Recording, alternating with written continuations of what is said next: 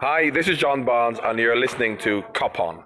Hello, it's Owen here. Um, I was umming and ahhing, as the expression goes, whether I was going to put out this episode at all because um, I had a bit of a technical to do. You know, the gremlins in the machine were having a boogie dance, and uh, I lost the microphone, uh, my microphone, so my voice will sound very poor.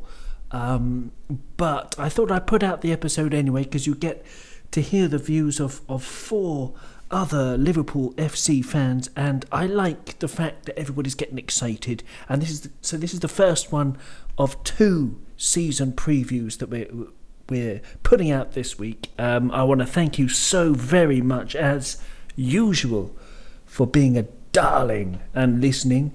And um, yeah, uh, enjoy if you can with the audio. Sorry. Hello, everybody. Hello, everybody. This is Cop On Podcast coming at you with the first of this week's season previews because we got so much to talk about. I thought I'd put it over two episodes. We got tons to talk about. We, we won't have time to do everything. We could talk for an entire week until the kickoff of the Norwich game, but we're not going to do that. That would be unrealistic. We have to eat. We have to go to the toilet. We have lives to live. But I want to start before, um, you know, getting into today's episode. Uh, you can follow us on Twitter at Cop On Podcast. Uh, send us your hate mail to coponpodcast at gmail.com. And this time I'm going to start with a few words from Deepak Chopra, The Seven Spiritual Laws of Success uh, is a book that he wrote, a very, very, very popular book. And the first law is the law of pure potentiality. It goes something like this. Everything in existence is part of a universal field of energy. This energy has many names and is referenced by the most sorry, and is referenced by most major religions as well as the physical sciences. The energy is timeless, but the form of this energy is constantly shifting. Thus, everything that you experience is one representation, one perspective of this universal energy. Since you exist, you too are a part of this energy and you can use your consciousness to imprint your thoughts and intentions onto it and use it to manifest anything that you choose. That said, Brian, I'm going to go to you first because I know that you're a spiritual man. How confident are you, Brian, that Jurgen Klopp has molded the energy of the entire universe into a 20th league title for Liverpool Football Club? Extremely confident. Absolutely extremely confident. And it's interesting you talk about the spirituality and consciousness because the two seasons before the last one, I felt like I was on it, on it. I was like, every ounce of my positivity and my concentration was, we are winning this. We are winning. First, it was the European Cup, and then it was the the the Premiership title, and a lot of it was down to Jurgen Klopp. I was thinking, ah, oh, this man has to win a major trophy. He absolutely. There's no way all those other fans can get there and rub their hands with glee and say, ah, oh, another nearly never won the race situation for Liverpool. And then last season, I just I was so busy just getting through the, the year that was last year, and football was it was a nice distraction, but ultimately quite an empty one. Uh, looking back on it now, without the fans, I mean, I think the Euros really um, highlighted just how much joy the fans give us all. It, it, they're so integral to the experience of watching a football game. You can try and kid yourself, you know, say, "Oh, it's great." The pipe sound of fans is just like the real thing, but it wasn't. So um, my oh, the I am I am keen as mustard, and seeing this is the best preseason I think I've seen Liverpool for the for a very very long time. The entire team looks really in a good place, And yeah, I'm uh, I've got my uh, my chakras open. I'm omin. I, I've got my Deepak Chopra. You can do it. Meditations going on. So feeling's good here. That's absolutely marvelous. That's a wonderful answer. Just the kind of positivity I'm after, really, and we're all after. You know, in, this, in these difficult times. Yeah, we're coming, coming over the other side of the mountain. We're, we're, skiing down the hill towards a happier time. Um, uh, Fergus, I don't know if you if you go in for any of that gubbins, but are you going to do your bit to ask the universe for a Liverpool title, or are you, uh, you know, looking at the odds and seeing that you know Manchester City are the only team that are odds on to win the league, and then Chelsea are second favourites and Liverpool are third favourites? Are you a are you a realist, Fergus, going with the with the betting, or are you sort of, you know, got some kind of Uri Geller spoon formation in your in your in your cutlery drawer, and you're, you know, you're you're sort of, you know, wobbling next to it every every day? Uh, well, Owen, if you read the terms and the, the small print, the terms and conditions uh, of uh, from the universe, then um, you have to realize that uh, uh, if someone else also wants something, then, obvious, then obviously a big uh, universal battle will ensue because Manchester City equally want to win that Premier League title and the Champions League. So do Chelsea and one or two others maybe. Um, so in that case, all the wishing and all the positivity that we can invest in it won't necessarily get us the result because others want the same thing. Um, so, so the, the, mighty gods will have to battle in the skies, and and, and we'll see who wins. Um, but uh, it, it's going to be a tough season for Liverpool. I think we've given ourselves, uh, as Brian said, a brilliant start in pre-season. It's the best pre-season, you know, of the Klopp era. Um, but we are up against um, some mighty uh, spending power. You know, the oil wealth of uh, in in in in the Premier League of, of Abramovich, who's an um, oil billionaire from Russia, and obviously then the oil wealth of, of uh, Abu Dhabi for Man City and Qatar for Paris Saint-Germain in the Champions League. So, um, you know, the, in some ways things are stacked against us, but, uh, you know, if there's one person we can bet on uh, to overcome the odds, uh, to, to, to overcome the odds as underdogs. That's Liverpool. So um, we've given ourselves a really good chance. Uh, in terms of the preseason, we're ahead of Man City. I don't know where Chelsea are in terms of their preseason, but uh, I think things really have to go uh, well for us. We need Henderson and Fabinho to be fit all season. We need our front three or four, our front four really to be fit all season, and we need our back four to be fit all season. Our squad, we don't have the the strength and depth of squad that Chelsea and Man City have? It's an excellent answer. Um, we're recording this on Monday, so before the results of Andy Robertson's scanner are out. I mean, fingers crossed. Um, Fergus makes some very, very valid points here. I just realised I forgot to introduce my esteemed guests today, so I'll just keep that air of suspense for you, listener. And the next one we've got uh, is uh, is Alan, and Alan, it's uh, great to have you back. Um, uh, Fergus get, you know, very realistic there about, uh, you know, we, we need injuries. We need to be as injury-free as possible. Um, how would you rate our chances going into the new season? Yeah, quite. I, am quite positive as well. I, I, I, like to keep on the positive side of stuff. Um, I say for the first 45 minutes yesterday, I was picturing us winning everything. A uh, bit of a bump down to earth when Robbo went down okay. But um, no, I'm, I'm quite confident in our ability to to put together a season that will make us unstoppable. Um, yes, I agree. We need to keep certain players um, injury free. Of course, we don't have the squad depth, but other than that, um, for talent, I think we can match anybody. Particularly watching yesterday, like the, for, the first 45 minutes yesterday was just class. You know, like we talk about midfield there. Um, Harvey Elliott was playing like a fella that was in his 10th season yesterday. So just on 11 minutes there, he put a ball through to Salah from the midfield that Salah crossed and uh, Jota nearly scored out of. But that that was a ball you'd expect from Fabinho, not from, from an 18-year-old Elliott. So, so I'm quite positive. Um, I like to look at the upside of things and not worry about the downside unless it comes, and then we'll worry about it then. It's, that's my view on it. That's very wise indeed. Very wise indeed. Yeah, Harvey Elliott. He played another one as well he played another ball over the top where he put Salah through and it was a good save from from the keeper as Salah tried to tried to lift it over the keeper and he almost scored twice. Harvey Elliott is is has been on fire so far. Um, Doug, that's one one of the many positives going into the new season. But you know, I'll say it again: Manchester City and Chelsea. The bookies prefer them. You know, um, how are you feeling, Doug?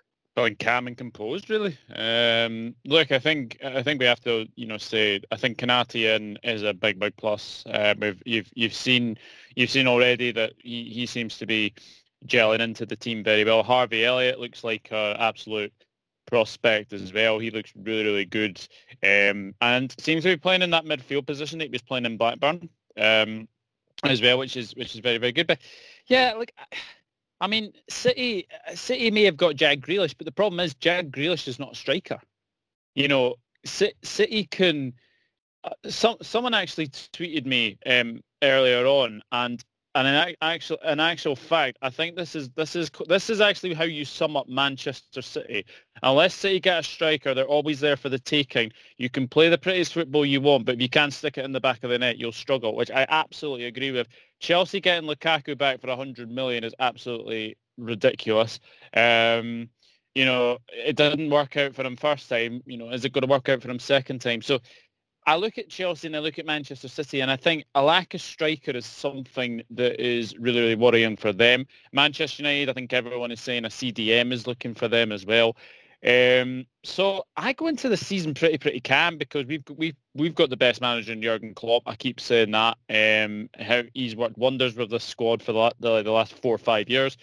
I'm feeling calm and composed, and I'm really, really looking forward to the new season. So yeah, I'm I'm keeping calm, keeping composed, and I'm I'm very confident going into the new season.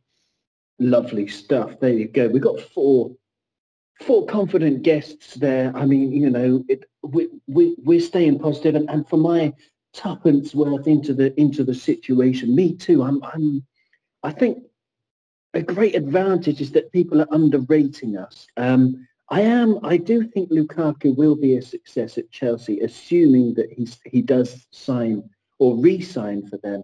Uh, because you know, looking at the table, the XG table, I'm not a big fan of XG, but it does tell you what you know, what chances a team is creating. And, and Chelsea were minus ten goals. They should have scored ten more goals. They fluffed ten massive chances. Basically, it works out as that. They should have been ten goals better off.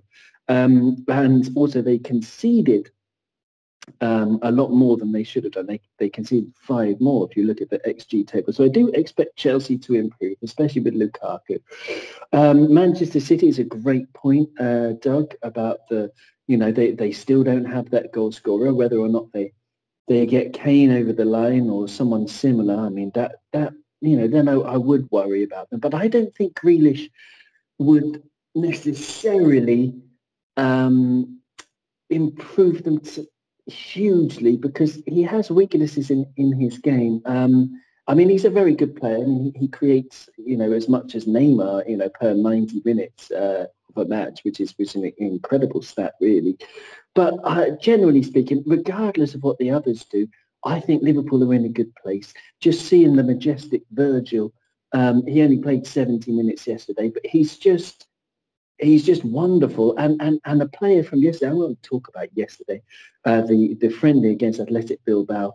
Um, right next to him was a player, uh, Brian um, Joel Matip, um, who people are not really talking about. You know, on on LFC Twitter, it was his birthday yesterday, uh, and uh, you know, on other podcasts that I've listened to. But Joel Matip looks like he's just, you know, he's back from injury and he's back at as someone who for me, if if Varane had signed for Liverpool, I would still play Matip ahead of Varane. That's how much I I rate Matip. And then Virgil coming back. Um, are you starting both of them against Norwich, uh, Brian? I mean, are you, are, you know, how do you feel about both of their their comebacks from injury? Um, Matip looks great. Absolutely, he looks brilliant, and I think uh, a lot of Liverpool fans w- will agree with the sentiments that you just said there. I mean, when he's fit, he's uh, he's the best. Uh, he's he's the number two centre back uh, for me at uh, uh, at at Liverpool, and and he's he's just as good as Virgil. I mean, Vir- Virgil's uh, he's the best striker, in the, he's the best defender in the world. But Matip has different um, aspects to his game that uh, that Virg doesn't. Um, I, it's always been with him. It's always been can he remain fit, and he looks really strong. He looks so steady, uh, great in the air again. Um, I I read um, a couple of weeks ago that his um, his recovery and where he's at, he's he's at least two weeks ahead of the other guys um, in that. So I think he's an absolute shoe in for starting against Norwich. And Verge, again, you know, he I, I love the way we're kind of easing him back into uh, into into uh, starting for us. I mean, he did uh, I think was it 60 plus minutes um, in the last game, and he looks he he looks great. You know, so far so good. So um, I don't know. I mean, it all depends on tonight and how uh, uh, the game. I mean, I, I, there's so many Liverpool games coming thick and fast. I I, I believe there's another game on tonight, um, and uh, Joe is playing. Um, but if if if I had to guess, Virg is one of those players that you could just throw in there, but you know whether will do that or not is another thing. I, all I'll say is Matip will definitely start next week for sure. Yeah, great answer, great answer. Um, um, we shall see what happens. Yeah, tonight's game is against Osasuna, which we will be reviewing on Cop On actually tomorrow. Um, it, it's very exciting times. Um, Fergus, I'm going to give you the team uh, from yesterday against Bilbao and you can just choose any player and talk about that player. So Alisson in goal, Trent, Matip, Van Dijk and Robertson, Harvey Elliott, James Milner, Naby Keita, Mo Salah, Diogo Jota and Sadio Mane was our team. Who do you want to talk about, Fergus, and where do you want to go with it? Okay, great. I'll talk about a couple of players very briefly. Uh, one, of course, I'll echo what Brian said about Joel Matip. He's um, he's a brilliant centre half, and we should, since we're giving out contracts, uh, we should definitely give him a new contract. Um, along with Virgil, Virgil and Matip is our best central defensive partnership, um, and it's great to have Joe Gomez and um, uh, uh and uh, the the I forget the name of our new signing. Konate, yeah. Uh, so it's great to have those, but. To, to start with, um, hopefully, I mean, Virgil was looking a bit sluggish yesterday. Uh, he went up and tried to head away the, the ball from the kickoff and completely missed his header, which, as we know, is unlike him. And then in the 34th minute, he was really caught on his heels as um, I think it was Inaki Williams got away on the halfway line. So he's looking a bit sluggish. He's not looking completely fit, but it's going to take time for him to get his match fitness back. Um, and I'm sure the club will be on top of that, whether he's ready to start against Norwich uh, looks like from yesterday's lineup, yesterday's lineup looks like it's the mooted uh, first 11 for the Norwich game. So it looks like they're lining him up for a start, even if it's only going to be 60 minutes. Um, so let's see how that goes. But as I say, he looks some way off his um, his uh, peak fitness. Harvey Elliott, um, and Naby Keita, and James Milner. I thought our midfield was weak defensively yesterday. Milner's got a great passing range, um, and he's he's he's got lovely, um, you know, ability on the ball. But um, it's not necessarily a natural number six, so it's not always in the right place. I think that uh, um, Bilbao is really a mid-table Spanish side. It's like playing a Burnley or someone, and um, they really got through our midfield too quickly sometimes uh, yesterday, uh, and got some breakaways. Um, so, and, and I think all three are guilty of that, Elliott, uh, Milner and Keita. Uh, Elliott and Keita are really attacking midfielders and, um, uh, you know, despite the reputation that Keita came with, I, I think he's he's a bit weak defensively, especially in the anticipation stakes. And Elliott is also definitely an attacking midfielder. So I, I didn't think our pressing was good enough in certain situations yesterday from the midfield. So we're really going to need Fabinho back as soon as possible. Um, and we need him to stay fit all season. And we also miss Hendo on that right side of the three for his um, defensive awareness. So yeah, that they're the, the ones that really stood out yesterday. Jota, I think, is a you know he's just a great signing.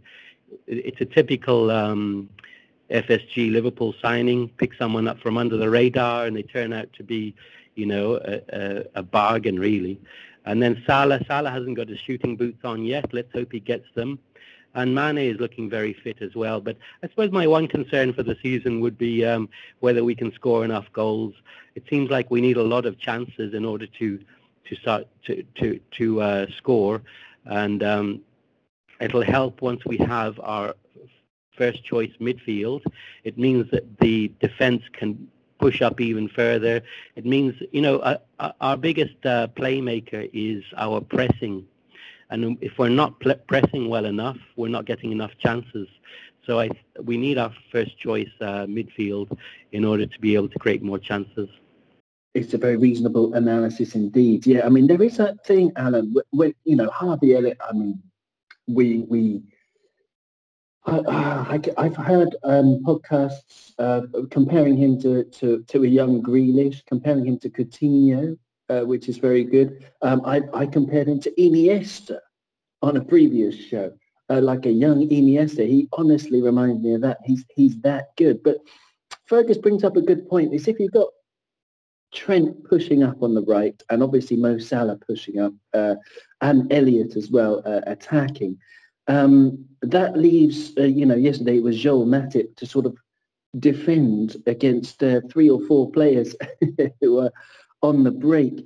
Um, and, I, and, and I did find that with Milner not being able to, to get across and, and, and help uh, perhaps as quickly or effectively as he would like, um, I think maybe that's that's an issue going forward. Is you know how susceptible we are to the break. Uh, what what do you think about that, Alan?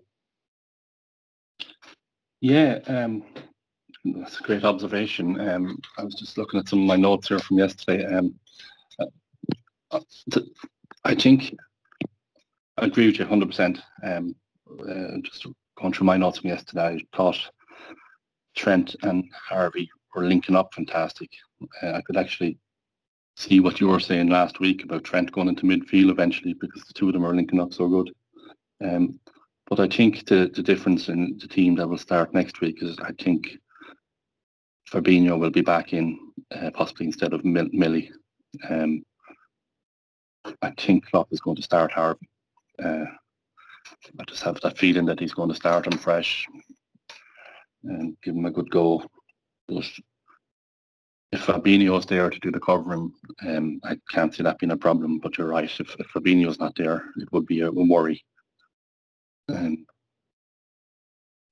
just on Harvey yesterday, I just I was just blown away by him. Like we all, we all know him for the last two years. We knew what he was possibly capable of, but just yesterday he was just amazing. You know, I just couldn't. You couldn't think think that was an 18 year old boy. Like you know, um, possibly. Uh, um, possibly, yeah, you're right. He's a little bit weak there with Trent on that side, but I think Fabinho will, will sort that problem out.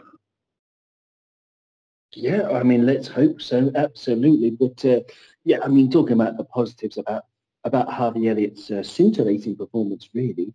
Um, I saw a great uh, tweet uh, um, from someone at 1942 Jeff, Jeff with a G, and he was actually born in, in 1942, was Jeff, and his, he tweeted, uh, and I quote, in 1947, when I was five, I went to a birthday party in one of the flats above the shops. My friend had a cake in the shape of a railway steam engine. I've never forgotten it. I'm now 78. And Doug, I was, I was wondering if, if there were some five-year-olds Anfield yesterday um, who uh, in, let's try and do the maths, I think it's in 20, in the year 2096, will be on Twitter or, or the version of it in the future and, and recall that performance from Harvey Elliott because it was absolutely sublime, wasn't it? Um, so talk to me about Harvey Elliott and are you concerned a little bit that, uh, you know, there's a lot of space in behind when, when all three of those are, are attacking on down our right-hand side? I think Fergus. I think Fergus made a very valid, valid point with that. Um, you know, I think look, Elliott. I think has done well to be in that midfield position at Blackburn. He seems to have thrived upon it in know the Liverpool team so far. I thought Elliott was absolutely fantastic yesterday. So unlucky not to get a goal as well. That that one where he uh, dinks inside uh, their I think their left back and twists and turns and you know he, he curls a lovely shot and it goes um, just off the underside of the bar and then bounces out. So that, that was very, very unlucky. One player I do want to talk about, and I, I think he's gone under the radar a little bit, and happy birthday to him today as well. It's, it's his birthday. Is Owen Beck, who apparently is the nephew of Ian Rush. I, I, I found out um, a couple of days ago as well about that. So yeah, I thought he was very good yesterday as well. Um, I do think we are missing our first choice midfield. Like I think have missing Fab, missing Thiago, missing Hendo almost. I, I think we're going to have to be careful with Hendo. I think he's he, he seems to be picking up um, injuries uh, a lot uh, recently. Thiago, it'd be interesting to see if he can you know stay fit. Um, Fabinho is a big one for me. If he can keep him fit, then I think you've you've you've always got a, a, good chance um, as well. Yeah, Millie, look, Millie is getting on a little bit, but he is still Mr. Reliable. Never, very rarely injured as well. Um, and I think we're all sort of praying um, that Naby Keita sort of stays fit um, for for the for the remainder of the of the season because I think I think if I'm being honest, I think this is a make or break season for Naby Keita because um, I think we've all wanted him to succeed, um, but unfortunately he just seems to get these wee niggles, wee muscle injuries, and you know he, he's either out for you know two to four, and then it obviously goes on to four six weeks. So you you would hope you'd hope that uh, he he would be he'd be good. But I absolutely agree with what Fergus said. I think that midfield yesterday is attacking, and I think we just need a little bit of defensive stability with Fab, with potentially Thiago, and with Hendo. I think there were definitely a lot of space going down, uh, down um, our midfield yesterday, but I do think that going into that that Norwich game, I can see at least one of the midfield three definitely starting. I think Fab will definitely start, and then I think there's a question mark over Thiago um, and and Hendo. And to be honest, I don't think Naby Keita has done himself um, no favors and you know starting against uh, Norwich. I think he will probably start and.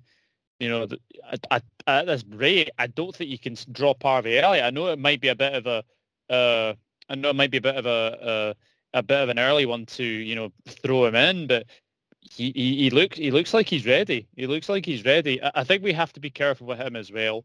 Um, he's only he's only 18, but what a player we have, and I, I think um, I think uh, Keita and Elliott uh, have done themselves no favors and uh, no harm, I should say, in uh, in starting at, at Norwich because we just don't know what the situation is with Thiago and, and Henderson.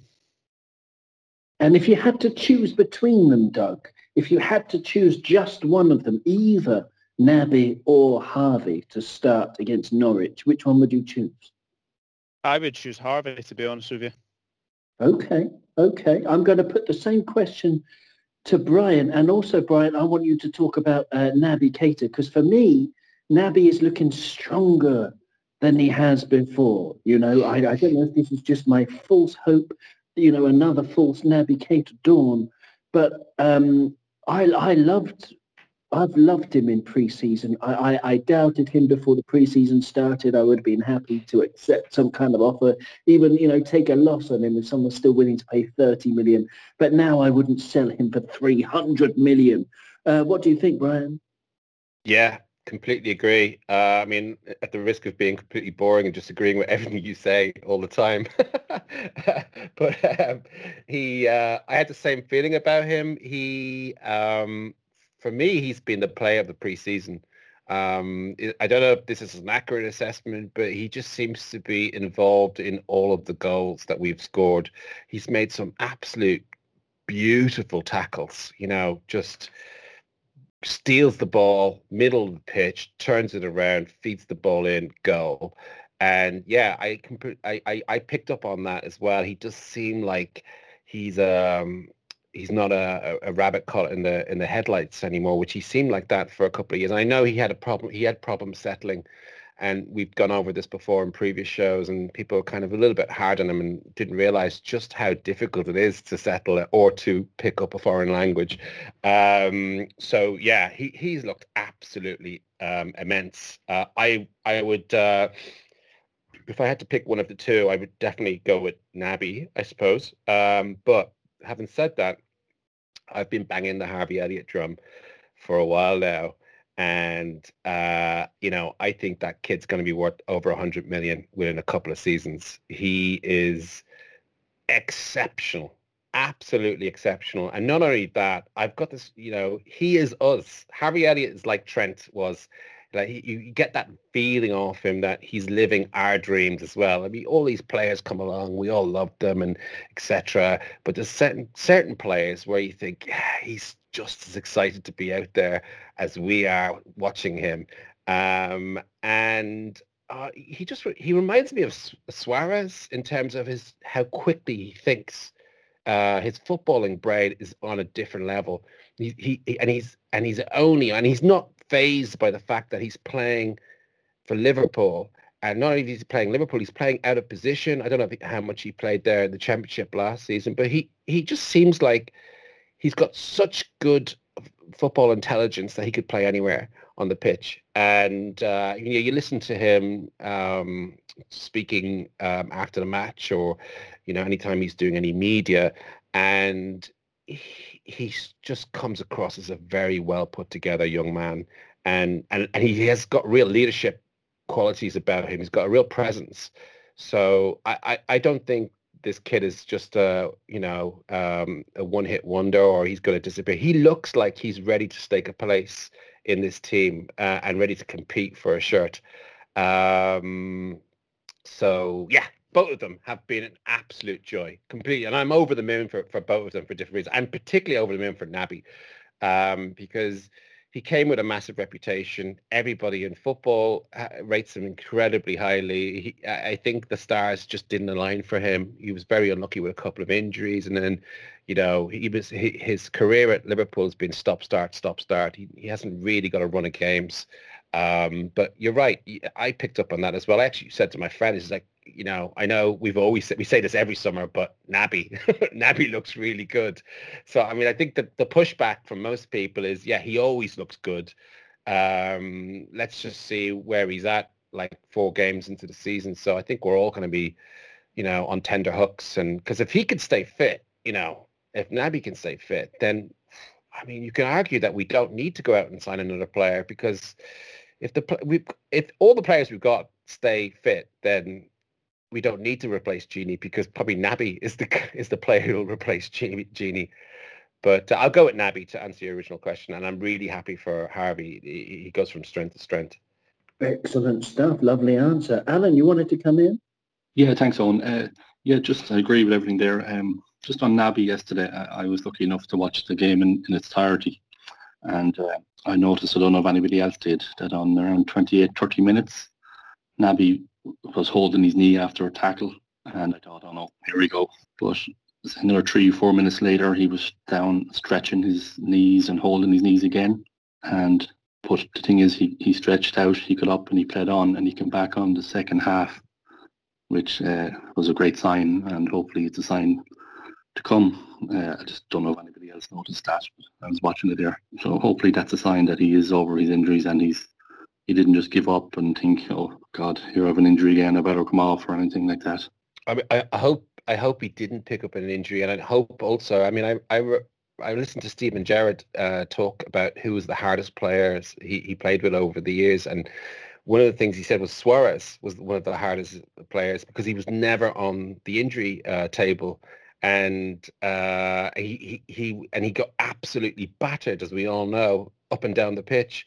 And I think Harvey, because injury and pain is a mental thing, you know, and, and everybody feels it differently. And I think, as I think Doug was saying earlier on, this is we we said this last season about um, Naby. This is a pinnacle season for him. He has to really make it, but there's, there's no going. There's no get out of jail after this season. It's it's obvious. It's like shit or bust now. It has to happen for him. And I, I, I think, you know, he just has to, if he picks up a knock or whatever, he has to play through the pain and just get used to it. So, I mean, I didn't, I didn't pick up on that, uh, Alan, uh, but uh, yeah, uh, hopefully it's nothing too serious. Well, absolutely, absolutely. Um, one expression you used before, Brian, you know, I'm an English teacher. I can't, I can't help it. Um, but it's one, it's a mistake lots of people make. You said on tender hooks. But the phrase is actually on tenter hooks with a T, tenter hooks. And a tenter hook is literally a sharp hook that fastens cloth to a tenter, which is a frame on which cloth is stretched like a tent for even drying or to prevent shrinkage. Um, so the phrase compares the tenseness of the fabric to the feeling of being very tense. And that's from Merriam-Webster Merriam-Webster's website.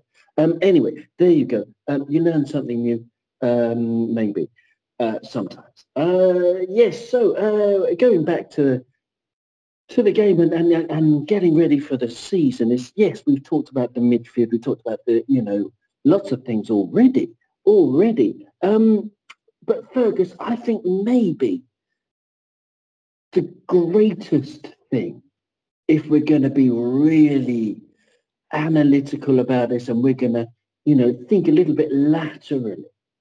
The greatest thing we can expect from this season, or we can hope for at least, is Alisson Becker recapturing his very best form.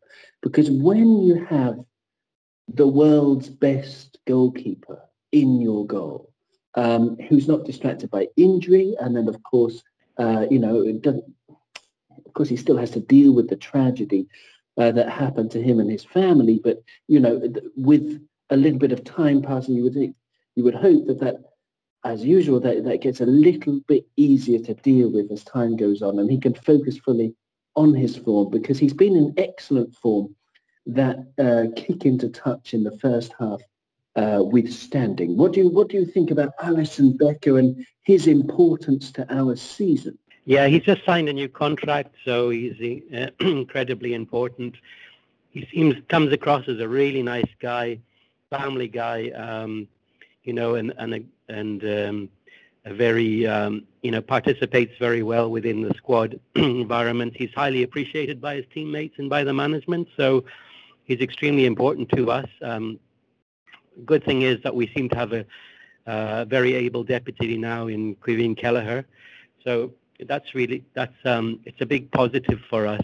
But just coming back to the, the what we were discussing about Keita, I mean, I'd take a more phlegmatic approach on Keita. I, would sell him tomorrow, and um, I think he's already had his. Um, he's going into season four now, and um, you know, if we, if we were to get an offer. Uh, even half of what of what we we bought him for, I, I would sell him in, in the current market. Um, because I just think that he's going to continue to uh, disappoint and let us down. He shows flashes, but I'm not quite sure that he's the the, uh, the midfielder for Liverpool because he, he's he's more of an attacking midfielder. I'm not sure if we can um, afford both Elliott and Keita in the same midfield. Um, I think you asked, uh, uh, was it uh, Brian earlier? You asked, would you rather have Elliott or Keita starting against Norwich. I would also take Elliott. You know, he provides more going forward um, than Keita. So, I, uh, is now, you know, fully fit in inverted commas. So, if there was an offer coming in, I, I would take it while he's while he's fit. Um, and the other thing is, in terms of signing a, a Wijnaldum replacement, I mean, my view would be we probably signed a Wijnaldum replacement last season when we signed uh, Thiago. Yeah, very interesting stuff. Very interesting stuff. I, I, I still, um, I think our team is still crying out for a destroyer, as I say, pretty much every week. But yeah, okay. So it's nice to have different opinions. Fergus would sell Keita tomorrow. I understand that. Um, you would think that his injury record, uh, you know, just um, is, uh, you know, means that he's very, very likely to, to miss large chunks of the season. But I just think that he looks stronger, and as Brian says, he looks more settled. He feels, he looks like on the outside that he feels more part of the squad. You can see the training videos. He's laughing at his uh, at himself a little bit, and you know, people are all calling him Nabby lad, and he seems part of the group. Um, time will tell. Time will tell. Both uh, points of view are very valid, whether we should keep him or cash in on him. Um, but uh, I would personally love to love to see him um, rip rip teams apart. Uh, but um, uh, Doug, uh, I was uh, going to go on to uh, to Trent Alexander-Arnold because Trent seems to have played his preseason um, in a textbook kind of fashion, where you know he started off and he looked uh, pretty rusty, and then yesterday's game came around and he looks like he's he's pretty much gearing up to to to to attack Norwich um, grab them by the throat, and you know he's he'll be ready for kickoff. Um, what do you think of Trent's pre-season, and, and how excited are you? Uh, you know, do you think he still has a, a, point to prove to Gareth Southgate that he's, you know, the best uh, best right back in England? Uh, no, not so much as a not so much as a, a, point to prove, but I, I think we I think we we have to say this now. I think probably Trent's probably going to be I would say probably top assist maker for Liverpool.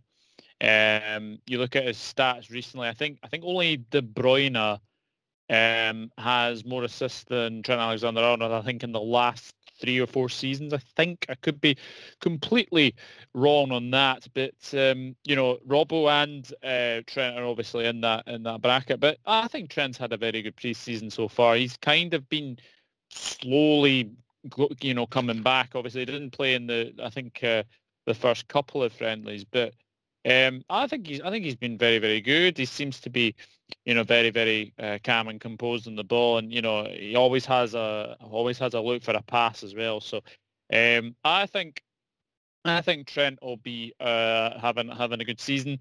Um, hopefully he doesn't get injured because I think if he does get injured, then you know right back is a bit of a problem because you know uh, although to be fair, it has gone pretty quiet on Neco Williams. There's nothing seems to be coming out of Liverpool or, or, or anything from the from the club that Neco Williams seems to be um, moving on. So that could be something as well. I suppose you've got Conor Bradley to come in, but then again, you know he's he's too young. Neco Williams is, is another right back option as well.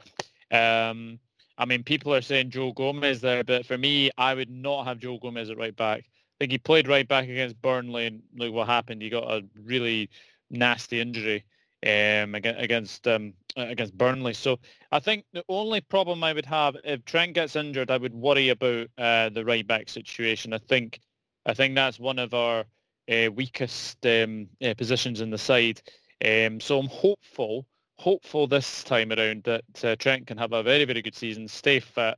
Uh, but yeah, I think he's he is. Uh, I think. Look, I think people say that Trent Alexander-Arnold is definitely like this. This myth he can't he can't defend is absolutely nonsense. Like we we know he can defend. We know that people can get past him pretty easily. But for me, he can defend. Um, he is more of a midfielder. I think we, we can say that for for, for sure. But um, you look at Wan-Bissaka of Manchester United, where he gets compared to so many times, and uh, like yes, Trent gets caught out uh, a wee bit, but I've seen Wan-Bissaka play for Manchester United for a, a, number of seasons now, and actually he seems to be getting caught out really um, a lot. Um, seemed I, I saw saw um, saw pre-season friendly between Queens Park Rangers and Manchester United, and yes, we can. I know it's only pre-season, etc. But Wan-Bissaka kept getting caught out a lot. Um, seems to be losing his man uh, a lot as well. So you know, but but everyone everyone you know says he's very very good. You know, for last ditch tackles, etc. But for me, Wan-Bissaka is a good defender. He's not a great defender, and he's not very good going forward as well. Whereas Trent has has it all. He can defend, he can cross, um, and he you know he, he he does pick up a few goals now and there. So I think I think Trent will have a very very good season, and um, fingers crossed he can stay fit as well. Excellent answer. Um, an interesting stat. Um, Wan-Bissaka has has played uh, 111 Premier League games, and his tackle success over that period is 65%. Um, and Trent Alexander-Arnold uh, has played 129 Premier League games, and his tackle success is 62%. It's not 3% difference where Wan-Bissaka, if you listen to the media, is like, you know, the best defensive right back in, well, if you listen to Rio Ferdinand, he's the best defensive right back in, in, in Europe. I think that's that's pretty much nonsense. Um, yes, he makes more tackles. Uh, he he has 375 tackles compared to 213 for Trent. But you know, the success rate is only 3% more. And the reason he makes so many tackles is that he's sort of slightly in the wrong position all the time. That he has to make them, whereas Trent is there and he doesn't really have to make uh, make those tackles. He also he's also top in terms of our interceptions and blocks uh, last season uh, for for top for Liverpool. So that's I find that quite interesting. Um, Fergus, I'm going to get back to you because uh, I, I, need your your um, your rationality, your your you know your cool-headedness uh, for an analysis uh, of Sadio Mane, because Sadio Mane is a player who, um, you know, not that I questioned him, but it was just obvious that he he had a disappointing season by his own admission last season. But now I'm getting all jiggly wiggly, all excited because Sadio Mane, the snarl looks back, and you know those really quick changes of direction. Uh, you know, he's he's he goes one way and then he goes. He, he moves his body in ways that seem physically impossible, and I'm getting all excited. And and, and should I be getting excited that Manny is uh, has indeed found his mojo from under the rock where he hid it, and and uh, you know he's really going to come back firing, or has he, you know, perhaps, uh, you know, still he's lost that burst of the 2017-18 Manny? I don't know. What, where do you stand on it? Yeah, I, I think he's also looking uh, much better already than last season. Um, everyone knows he's had more of a rest uh, this summer, had a proper pre-season. So, you know, I, I think Liverpool's title hopes really depend on these factors, um, such as we've had a better pre-season than certainly Man City. Uh, I don't know what Chelsea's pre-season was like, but I think they ha- had a lot of players at the, at the Euros. Um, we, we've been extraordinarily lucky in our pre-season because Trent didn't go. Um, several other players who did go uh, came back early. Um, Virgil didn't go. Matip didn't go. Um, Alisson was in Brazil but didn't play much for for for Brazil. Fabinho the same. Um, even Hendo didn't get many minutes for England. So we we've we've been extraordinarily lucky this um, this summer, and uh, I think Mane uh, can benefit from from uh, the, the pre, a full preseason. This is the best preseason that Klopp has ever had. Uh, he's really designed it down to a T. 21 days of the the players together. So we have to use every advantage we have in order to be able to overcome the likes of City, Chelsea, and, and United because we can't match them on the in on the the spending front. And um, you know, talking of Mane, he's just another bargain signing. I think we got him for 30 million or so from Southampton. And then when you look at um, the likes of Kaide Gordon and Harvey Elliott, we signed both of them as 16-year-olds for about a million quid each, uh, maybe less uh, for Harvey Elliott. And uh, that, that's really the advantage that Liverpool has to push home. You know, we have to use those um, uh, analytical uh, uh, advantages to, to identify players that are under the radar of other clubs. um, you know, look at Harvey Elliott now. He's probably already a 25 million pound player just on the basis of his performances. Um, Kaide Gordon looks like Kingsley Coman uh, down the right hand side. And, um, you know, he looks like uh, he wouldn't be out of place in a Bayern Munich team. So he, he's a, another great one we've picked up. So, excuse me a second, the, excuse me while I cough. Um, there's also a very weak market for selling players. So we haven't been able to move on uh, Shaqiri and Divock. Um, so this season, we, we've really got to hope that our forwards have their shooting boots on, such as Mane and Salah and Jota. Jota looks like he's normally got his shooting boots on. And I think Jota will really provide competition for Bobby Firmino this year. Yeah, exactly. Brilliant link, because that's exactly who I wanted to talk about next. The last player I want to talk about, well, no, I want to get all of your thoughts really on on Diogo Jota, because I think the way that he's he's so clever, he's so smart, he's he's so quick, his feet are so quick, and his mind is so quick. And I and uh, as Fergus says, I mean, he's, he's he's often got his shooting boots on. I'll bring up some stats in a moment, but Alan, I want your opinion first on on uh, Diogo Jota and his importance for us this coming season. I think he's going to be hugely important to us. It's like you said, his feet, the way he moves, the way he the way he attacks. Sometimes he looks like a player that's going nowhere, but then he just does something spectacular. His amount of energy he he's running, his his willing to take shots. You know, uh, he's fantastic. Some players you get them and you think maybe you know the second season is not going to be as dramatic as the first. But I think he's shown in the few games already that he's just going to be on fire this year. I think, yeah, he will put Bobby under a bit of pressure this year. We're lucky to have him and Bobby for when the two lads go to the African Cup of Nations. I think it's a big year ahead of him. And you could be looking at himself, Bobby and Harvey Elliott up front when the lads are away. Huge, huge year ahead of him. And I'm really looking forward to seeing it. Yeah, lovely stuff. Yeah, I mean, the good news about the AFCON is apparently we, there are only two league games, and that's obviously we want the league, we want the Champions League, and the rest is just you know happy bonuses if if if we can get them. But uh, you know, we only miss two league games. Our African players will only miss two league games. But, yeah, Diogo Jota, uh, Brian is um, 24 uh, years old and 248 days. Uh, so he will be 25 fairly soon. Um, he got 13 goals and one assist in 28 appearances, but about 1,650 minutes. It works out in the past 365 days to 0.7 um, non-penalty expected goals and expected assists per match. But actually, the reality is he, he outperforms that. He's on more or less one goal or one assist per match uh, which is pretty extraordinary. Um, so Jota or Firmino against Norwich. Uh, who would you who would you go for, Brian?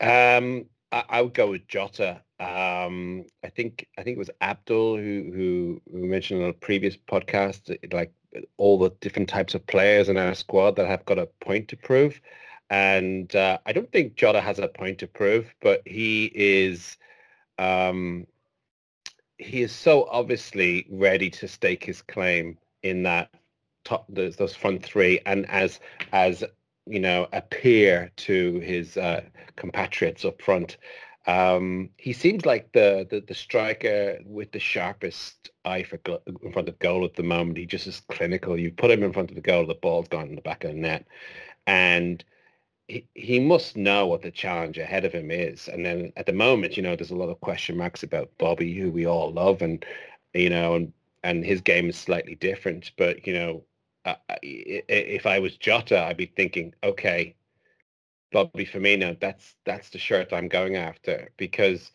um, the great thing about our front three is that we can shuffle them around. They can play either side, um, and there is a there's a growing case for uh, putting Jota perhaps in Mane's position, ch- chucking Salah up front or chucking Mane up front and put one of the one of the two on the other side. But um, he's looked absolutely brilliant. I mean, I was over the moon when we signed him because he was just the perfect signing for us, and he has not put a single foot wrong since he signed for us um, with the exception of like getting injured, but that's not his fault. Um, but you know, every time he he he puts the shirt on, as you you you alluded to there with the statistics, he he just influences the game, and um, it's looking great. I mean, I, I really think this is going to be Jota's season. I just yeah, and I think also Mane looks like he's he's getting back to his best. He knows that there's going to be absolutely fierce competition for a shirt up front this season, um, and I think Jota's going to rip up the rip up the league.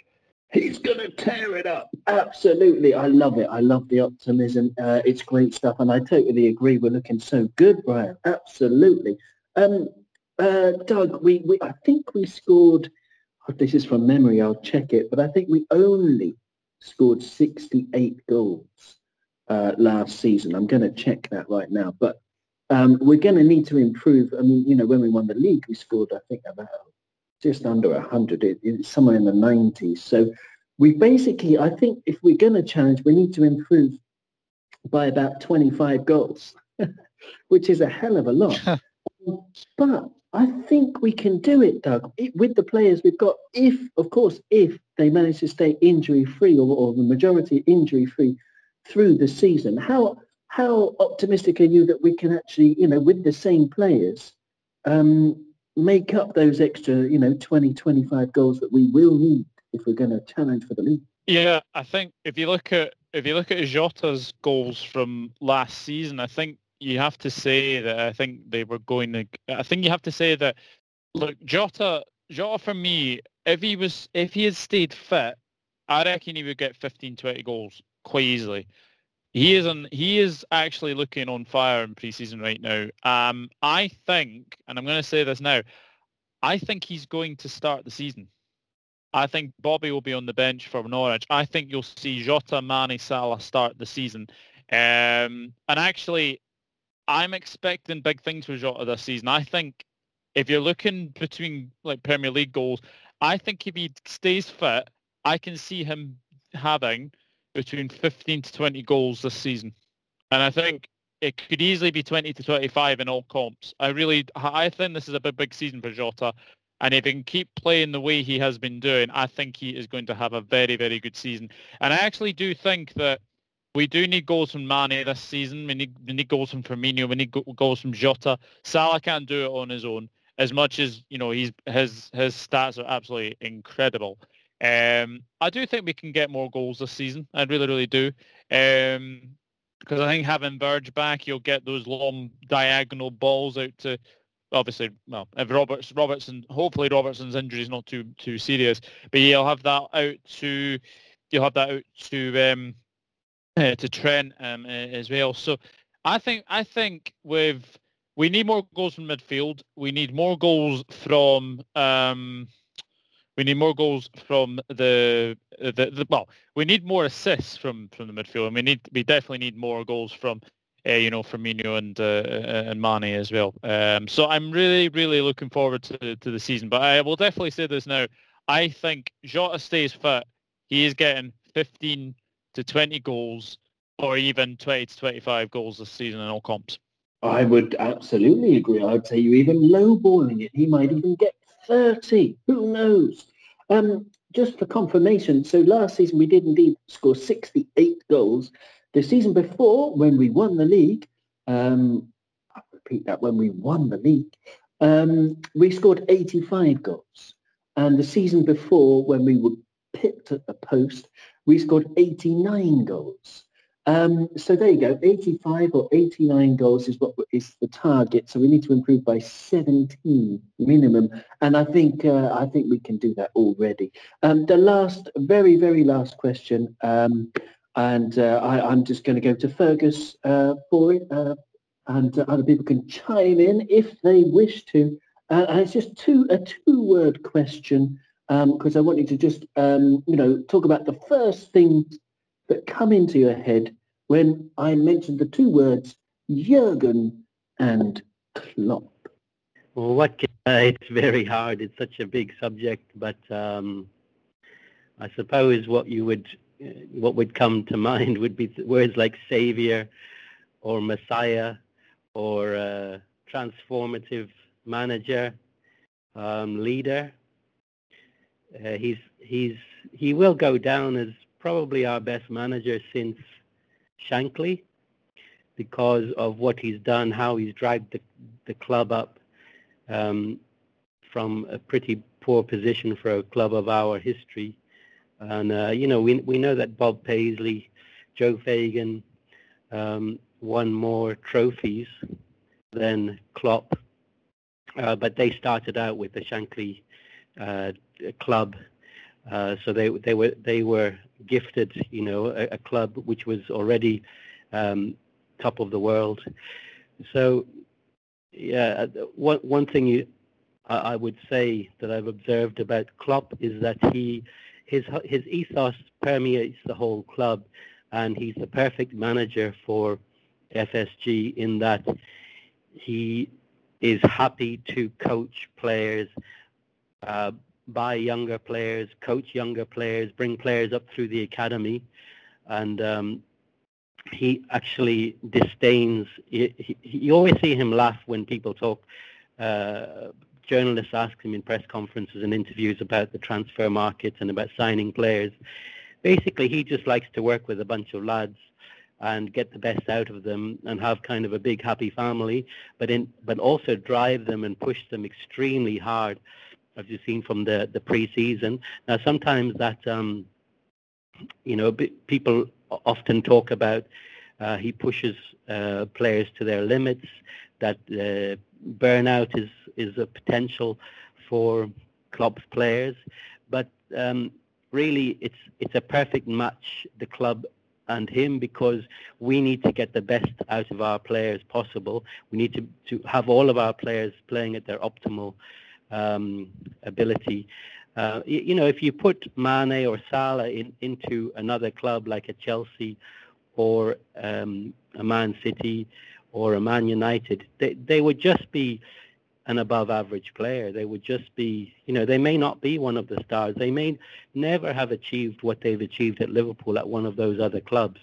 And I think that is down to Klopp, who gets the most out of every talent and, and every player at his disposal. And I suppose the other, the final thing is he's such a nice man as well. He's very popular. Everyone loves him. So, you know, that's probably the most important thing uh, apart from his his ability to to help everyone achieve uh, miracles, really. And yeah, I, I suppose finally, um, on, on this club, everyone's talking about. Well, I mean, the, the talk is about transfers all the time. I, I come from an era when we didn't have a transfer window. I think you were allowed to sign players anytime up until March in the league. Um, or, or, there may have been no transfer window at all, you know, back in the 80s and 90s. Uh, the transfer window was introduced with the Premier League. So, um, you know, it, it, it's really just a distraction and it's, it's, it shows the obsession with money in the game and in, in the world in general these days. But um, the, uh, we, we, don't, um, you know, we, we don't need uh, to di- to disassemble this team yet. You know, it's a great team. If you think back to the 80s, we had a great team in the mid 80s, and uh, the, the, Liverpool historically only disassemble a team once they get they're past it. You know, they'll move players on when they're past it, and none of our players are past it yet. Um, certainly not in our starting 11 or, or, or 14, 15 day, uh, 15 uh, squad. So um, th- that's uh, that's our our strength really is, is to uh, keep this, which is a great team. It's shown itself to be a great team. It's won the Premier League and it's won the Champions League, and this team has got uh, more miracles to give. And um, ju- just on the great man on Klopp, he, he made a, a comment the other day in his interview. It was kind of a throw line. I'm not sure if anyone picked up on it, but uh, what he did say, is you can't sign our anthem, you can't sign our atmosphere, and you can't sign our fans. Beautiful. Beautiful. Absolutely lovely. Um, Jurgen, I mean, you know, it, it's interesting. The first words that come to your mind are savior and messiah.